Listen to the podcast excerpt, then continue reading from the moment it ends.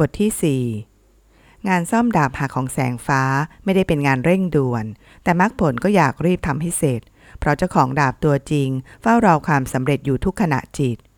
เย็นวันที่ 4 หลังรับงานของแสงฟ้า มักผลก็มาที่บ้านของเจ้าของงาน พร้อมเอกสารเกี่ยวกับดาบโบราณ ที่ขุดพบจากแหล่งที่มาเดียวกันกับดาบหักน่าเสียดายที่แสงฟ้าไม่อยู่ ทางบ้านมีแค่อินทากับเด็กดูแลบ้านสองคน เจ้ายังติดงานที่บริษัทครับอาจารย์ มีคนจากค่ายละครอะไรนี่ล่ะ มาขอปรึกษาเรื่องทำเครื่องแต่งกายโบราณล้านนา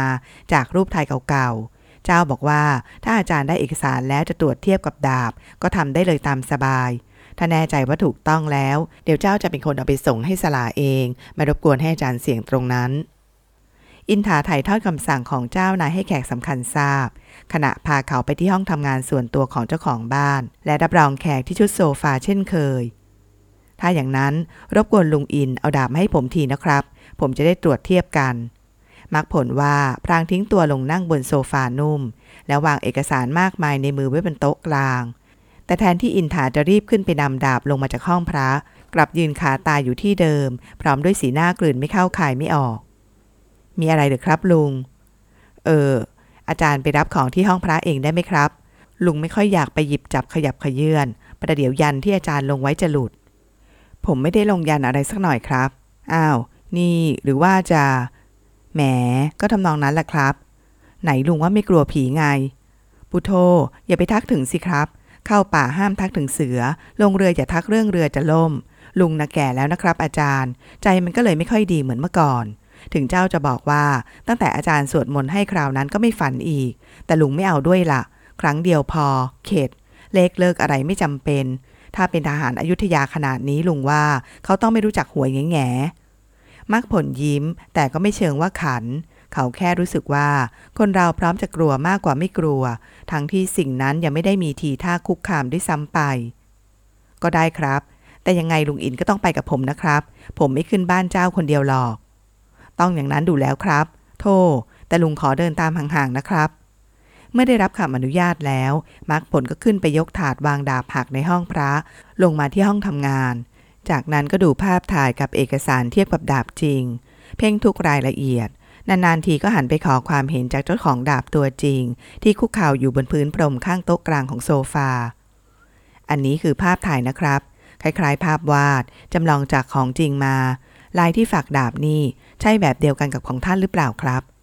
วิญญาณนักรบโบราณยังคงใช้เวลาหลังฟังคำถามอีกพัก ก่อนจะพยักหน้างึกงึกพยักหน้าที เลือดที่เกาะอยู่เต็มแผลบนหน้าผากก็ร่วง โอ้ยอย่าทำเลือดหยดครับ เดี๋ยวพื้นเจ้าของเรือนเขาเปื้อน มักผลร้องเสียงแผ่วด้วยความตกใจ ไม่เห็นเลือดหยดเบอเรอ ติดคลออยู่ที่ปลายขนสัตว์เทียม ซึ่งใช้ทำเป็นพรมรองขาโต๊ะ กลางชุดโซฟารับแขก ครั้นแล้วนายทหารผู้นั้นก็ค่อยๆเอามือป้ายเลือด แต่มันกลับทำให้ดูน่ากลัวยิ่งขึ้น เมื่อยิงป้ายเลือดยิ่งโดนปาดจนเปื้อนเป็นปื้น อาจารย์หนุ่มสัญญากับตัวเองว่าจะไม่ทักเรื่องเลือดหยดอีก หวังว่าแสงฟ้าจะไม่ถือที่ต้องเปลี่ยนพรมขนสัตว์ ที่ใช้รองขาโต๊ะเล็กกลางชุดรับแขก ช่างเถอะ พรมผืนละไม่กี่พันขนน้าแข้งเจ้าคงไม่ร่วง หลังจากนั้นมักผลก็จดข้อมูลที่ได้จากเจ้าของดาบตัวจริง ลงในกระดาษโน้ต และตรวจเอกสารเทียบกับดาบหักไปเรื่อยๆ ไม่ว่าจะเรื่องผ้ายัน เนื้อเหล็กที่ใช้ตีดาบ กระทั่งทำงานคืบหน้าเกิน 80%ก็หันไปหาคนที่ยังคุกเข่าเลือดโชกอยู่ข้างๆตัว อีกวันสองวัน เจ้าแสงฟ้า เจ้าของเรือนหลังนี้นะครับจะเอาดาบไปส่งให้ครูช่าง แล้วก็คงรอเลิกอีกนิดเพื่อทำพิธีก่อน แต่ยังไงก็จะพยายามให้เป็นภายในเดือนนี้ ถ้าอย่างไงอดทนหน่อยนะครับ อย่าออกไปเร่งเจ้าของบ้านท่าน เดี๋ยวท่านจะเสียกำลังใจ วิญญาณนายทหารสมัยกรุงศรีอยุธยา นิ่งไปสักพักก็พยักหน้า โดยครั้งนี้ทำเลือดหยดลงบนพรมอีกสองหยดชีวิตอาจารย์มหาวิทยาลัยที่เริ่มจากการอยากเติมความฝันในชีวิตช่วงหนึ่งให้เต็ม กับอยากช่วยเพื่อนที่ถูกเสนอชื่อ ให้ไปทำงานวิจัยในต่างประเทศกระทันหัน ไม่ได้สบายอย่างที่มีการเข้าใจผิดๆมาตั้งแต่ต้น เพราะต่อให้นักศึกษาปิดเทอม มีวันหยุดติดกันยาวยืด คนเป็นอาจารย์ก็ยังต้องมาทำงานจันทร์ถึงศุกร์เนื่องจากการสอนหนังสือไม่ได้จบลงแค่การบรรยายในคาบเรียน หรือนักศึกษาสอบเสร็จ คนเป็นอาจารย์มีหน้าที่อื่นอีก ทั้งทำงานวิจัย ศึกษาเพิ่มเติมด้วยตัวเอง ให้บริการด้านความรู้แก่ประชาชน ทั้งยังต้องพร้อมให้ลูกศิษย์มาขอคำปรึกษาทุกเมื่อ นอกจากนี้ ถ้าหน่วยงานราชการต้องการตัวผู้เชี่ยวชาญ ก็ต้องหาเวลาไปช่วย ทั้งงานด้านวิชาการ งานด้านขุดค้น ไหนจะยังต้องไปเป็นอาจารย์พิเศษตามคำเชิญจากมหาวิทยาลัยอื่น ๆ ซึ่งล้วนเกี่ยวข้องกับความก้าวหน้าในแวดวงการศึกษาทั้งมวล แต่มรรคผลก็ยังมีความสุขดีอยู่ เพราะเมื่อไม่ได้ไปตระเวนหาโบราณสถาน ตามแผนที่ประวัติศาสตร์อย่างเมื่อก่อน เขาก็มีเวลาเหลือให้ครอบครัว และงานส่วนตัวอย่างครบถ้วนสมบูรณ์ เมื่อวาน เขาเพิ่งใช้เวลาในวันหยุด ไปดูบ้านทรงไทยที่นครนายก พร้อมกับมนชนกว่าที่พี่สะพ้ยเชิงอัด เป็นเหตุการณ์จากตอนพิเศษท้ายเล่ม มาเฟียตุ๊กตาหมี ฉบับพิมพ์ซ้ำครั้งที่สามของสำนักพิมพ์คำต่อคำจบเชิงอัดจากนั้นก็เลยไปหาสลาพลอยไทยที่บ้านพักไม่ไกลจากกรุงเทพ เพื่อดูพระและแอบถามถึงความคืบหน้าในการซ่อมดาบหักที่เจ้าแสงฟ้าขอให้เป็นธุระ ในห้องพระของบ้านบรรยากาศไทยผสมบาหลีเมื่อวาน เขาพบว่าได้มีการตีคมดาบเตรียมไว้เรียบร้อย โดยใช้วิธีหลอมดาบเดิมเข้ากับโลหะใหม่ พอขึ้นรูปแล้วก็ได้รูปร่างหน้าตา และเนื้อโลหะไม่ผิดเพี้ยนจากของเดิมแม้แต่น้อย ยังไม่ได้เข้าด้ามให้นะ ช่วงนี้ในกรุงเทพมีเทศกาลท่องเที่ยวทั่วไทย ผมก็ต้องช่วยหลานคุมคนงานไปทำงานทำการของเขาบ้าง หนุ่มเมืองเหนือผู้ได้ชื่อว่าเป็นครูช่างในด้านการตีดาบ และทำมีดฝีมือเยี่ยม บอกยิ้มยิ้ม เพราะแม้พลอยไทยจะมีสมบัติตกทอดมาจากตระกูลหลายหีบ แถมชิ้นงานจากฝีมืออันเป็นเลิศ ยังขายได้ราคาดี และมีคิวจองยาวเหยียดไป 4 ปี 5 ปีแต่ธุรกิจของฮีรันกับนาธาน ซึ่งเป็นหลานชายก็ต้องช่วยทำเพราะมันก็เหมือนงานของครอบครัว มักผลไม่อาจเอื้อมเร่งครูช่าง เพราะแค่พลอยไทยสามารถตีดาบแบบช่างอายุทยา จนได้ของออกมาหน้าตาเหมือนของโบราณแทบทุกประการ เขาก็ทึ่งนักหนา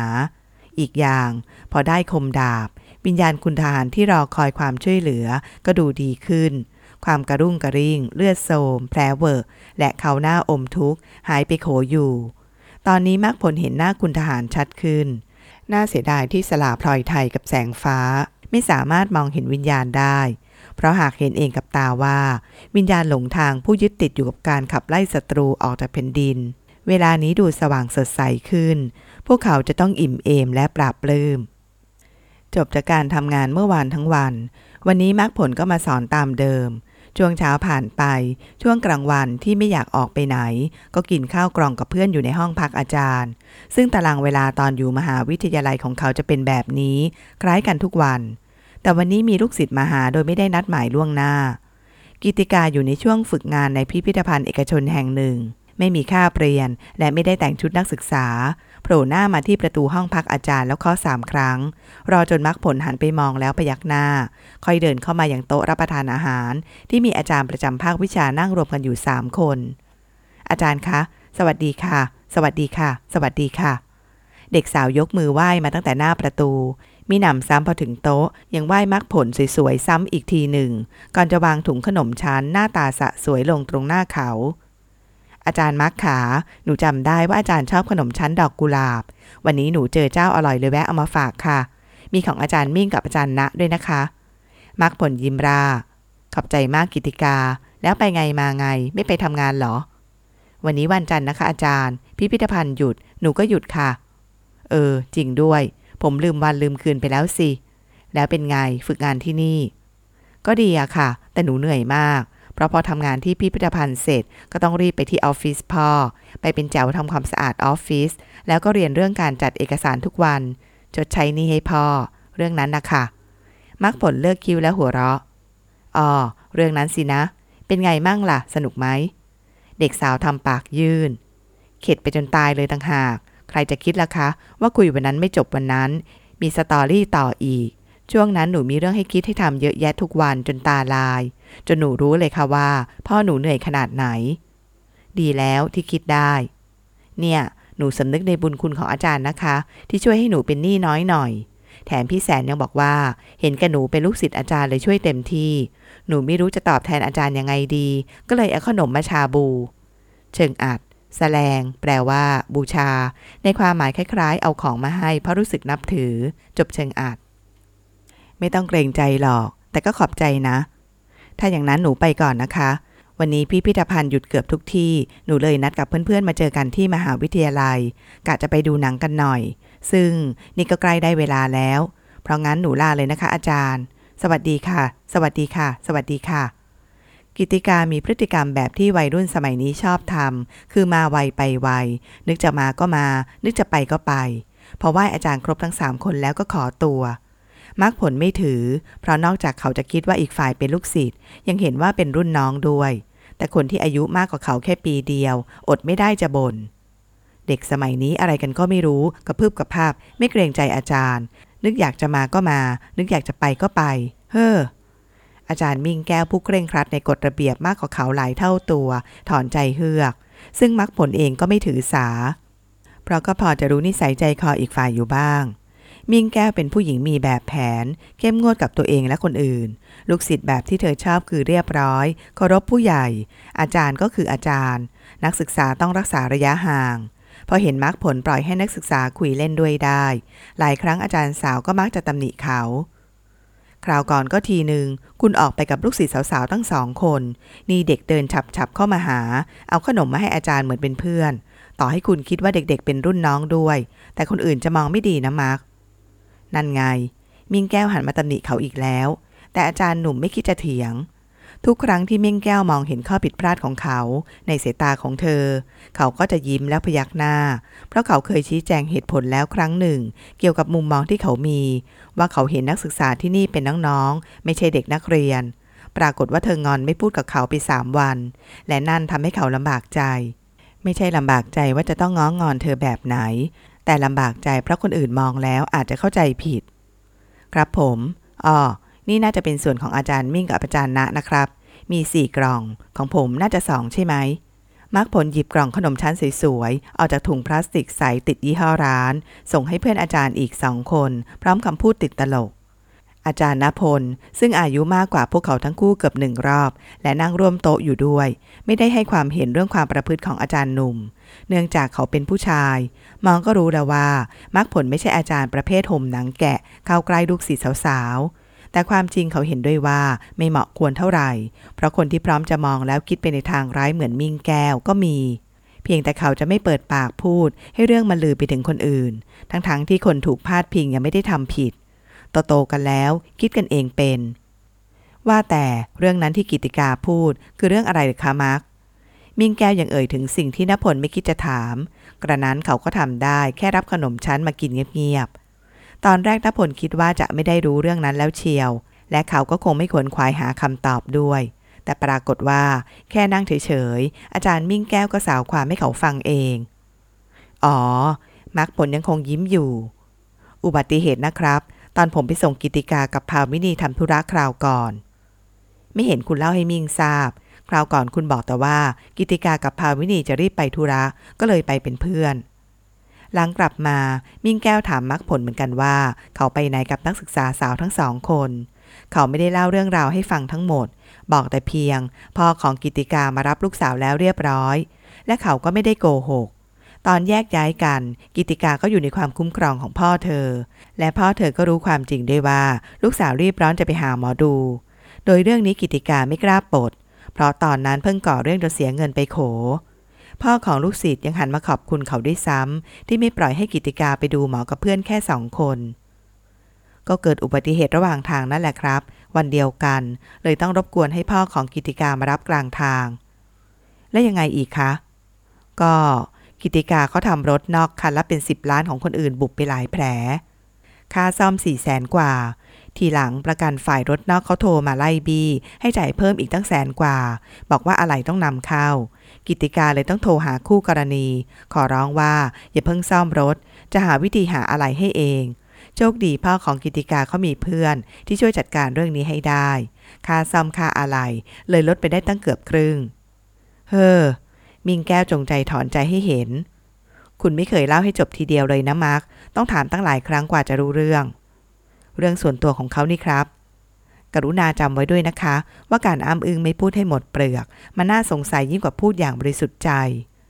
แต่มักผลคิดว่าการเอาเรื่องคนอื่นมาพูดมันไม่งามเท่าไหร่ กระนั้นเขาก็ทำแค่รับคำมิ่งแก้ว ครับ แล้วนี่ก็เลยเอาขนมให้คุณ ใช่ครับ พออาจารย์หนุ่มเริ่มถามคำตอบคำมิงแก้วก็ไม่พอใจ คุณก็เก่งนะคะ ค่าซ่อมตั้งหลายแสน คุยไปคุยมา คุยมากๆจนลดได้เกือบครึ่ง อาจารย์สาวประชดเขาน้อยๆด้วยความหงุดหงิด แต่ก็เหมือนเดิม มักผลไม่รู้ไม่ชี้ ตอนแรกนึกว่าแย่เหมือนกันครับ ท่าทางโมโหหน้าดู ลงมาปุ๊บก็ถอดหมวกกันน็อกปาลงพื้นเลย แต่พอคุยด้วยแล้วก็พูดง่ายกว่าที่คิด ทีหลังกิติกาโทรไปกวนเขาอีก เขาก็ยังอารมณ์อรวย เรียกว่าใจดีคงได้ ยิ่งพูดถึงสิบหมื่นมักผลก็ยิ่งระลึกถึงผู้หญิงทั้งห้าวทั้งซาจนพลายโซดายังหลบ แต่ความจริงแล้วพูดง่าย ใจกว้างอย่างกับมหาสมุทรและยังรักคนอื่นอย่างสุดหัวใจได้ด้วย ทีแรกก็ไม่ได้คิดถึง แต่พอมีคนสะกิดทุกฉากทุกตอนก็หวนกลับมาในหัว